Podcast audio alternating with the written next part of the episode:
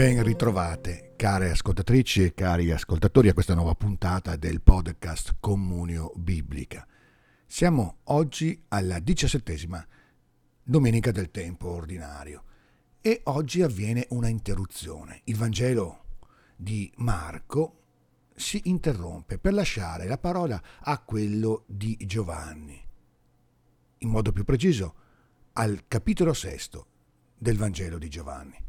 Tutto avviene in un momento particolare. Domenica scorsa Gesù aveva prima invitato i suoi discepoli a prendere un po' di riposo, era il Vangelo di Marco, e poi li coinvolge nella sua estrema compassione per quanti vede essere come pecore che non hanno pastore.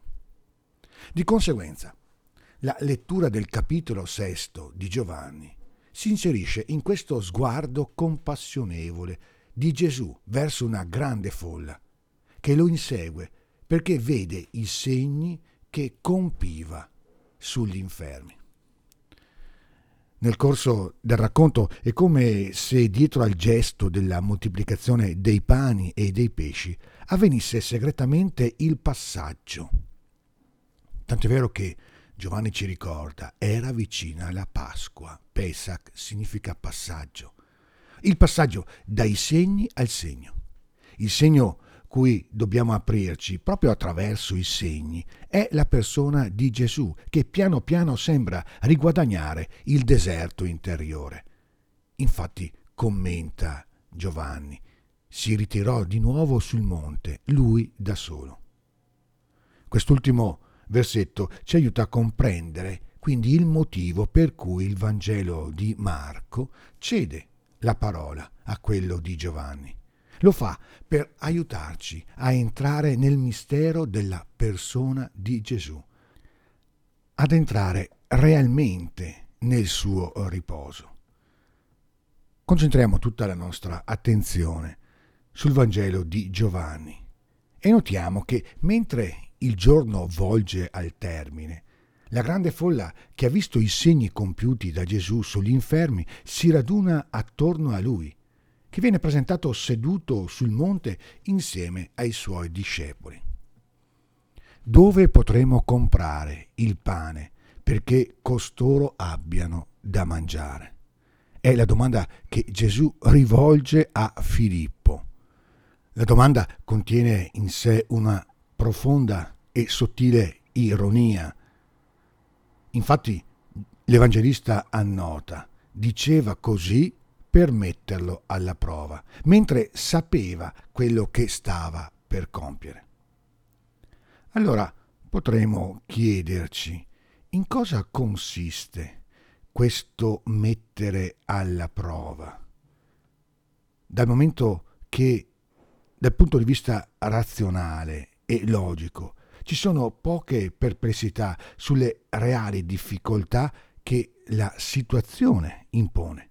200 denari di pane non sono sufficienti neppure perché ognuno possa riceverne un pezzo.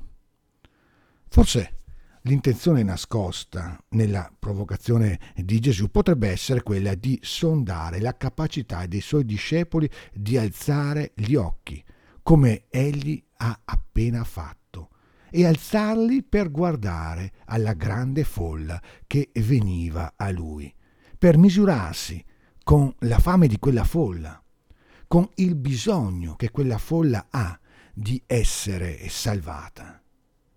Quindi, per impedire ai suoi amici di chiudersi nell'esperienza di felice comunione che stanno vivendo insieme, dimenticando gli altri e soprattutto dimenticando il loro grido di aiuto, Gesù costringe i discepoli a misurarsi con i loro limiti e con la pochezza delle loro risorse.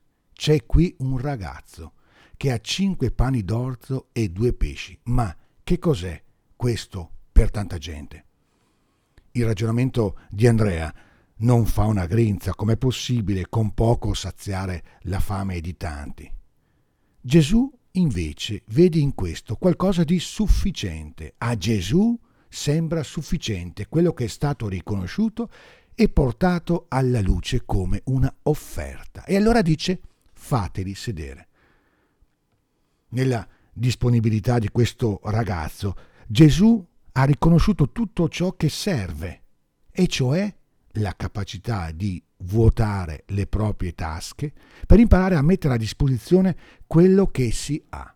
Cinque pani e due pesci sono oggettivamente una razione minuscola per una grande folla, eppure la scelta di offrire questa quantità insufficiente determina un estimabile valore aggiunto che Gesù prontamente accoglie, riconosce e soprattutto manifesta.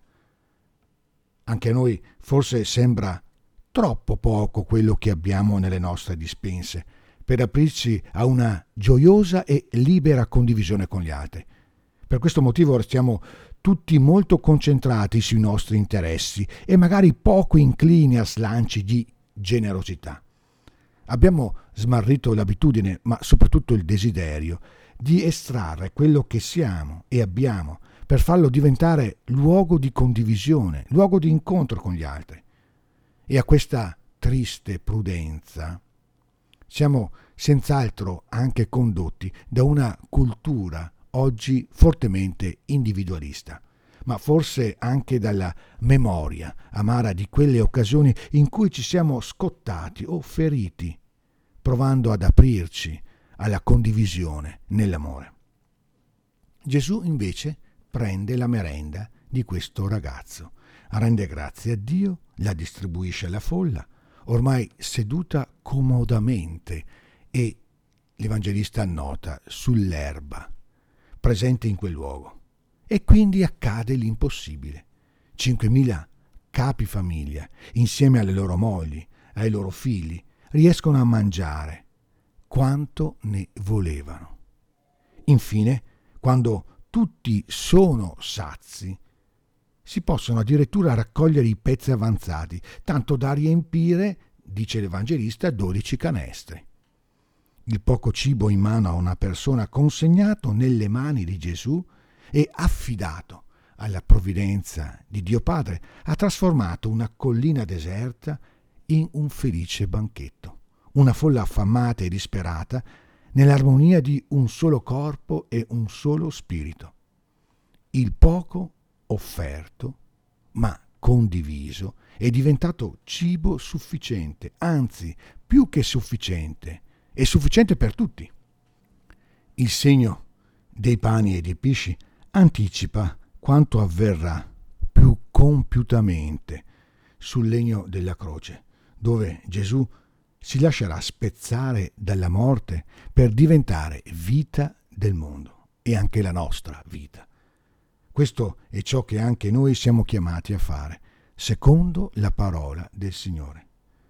Non rinunciare più a mettere in luce e a disposizione quello che abbiamo tra le mani, ma consegnarlo serenamente nelle mani del nostro Re, il Signore Gesù, il quale è, come ci ricorda la lettera agli Efesini, al di sopra di tutti, opera per mezzo di tutti ed è presente in tutti. Buona domenica e ogni bene nel Signore.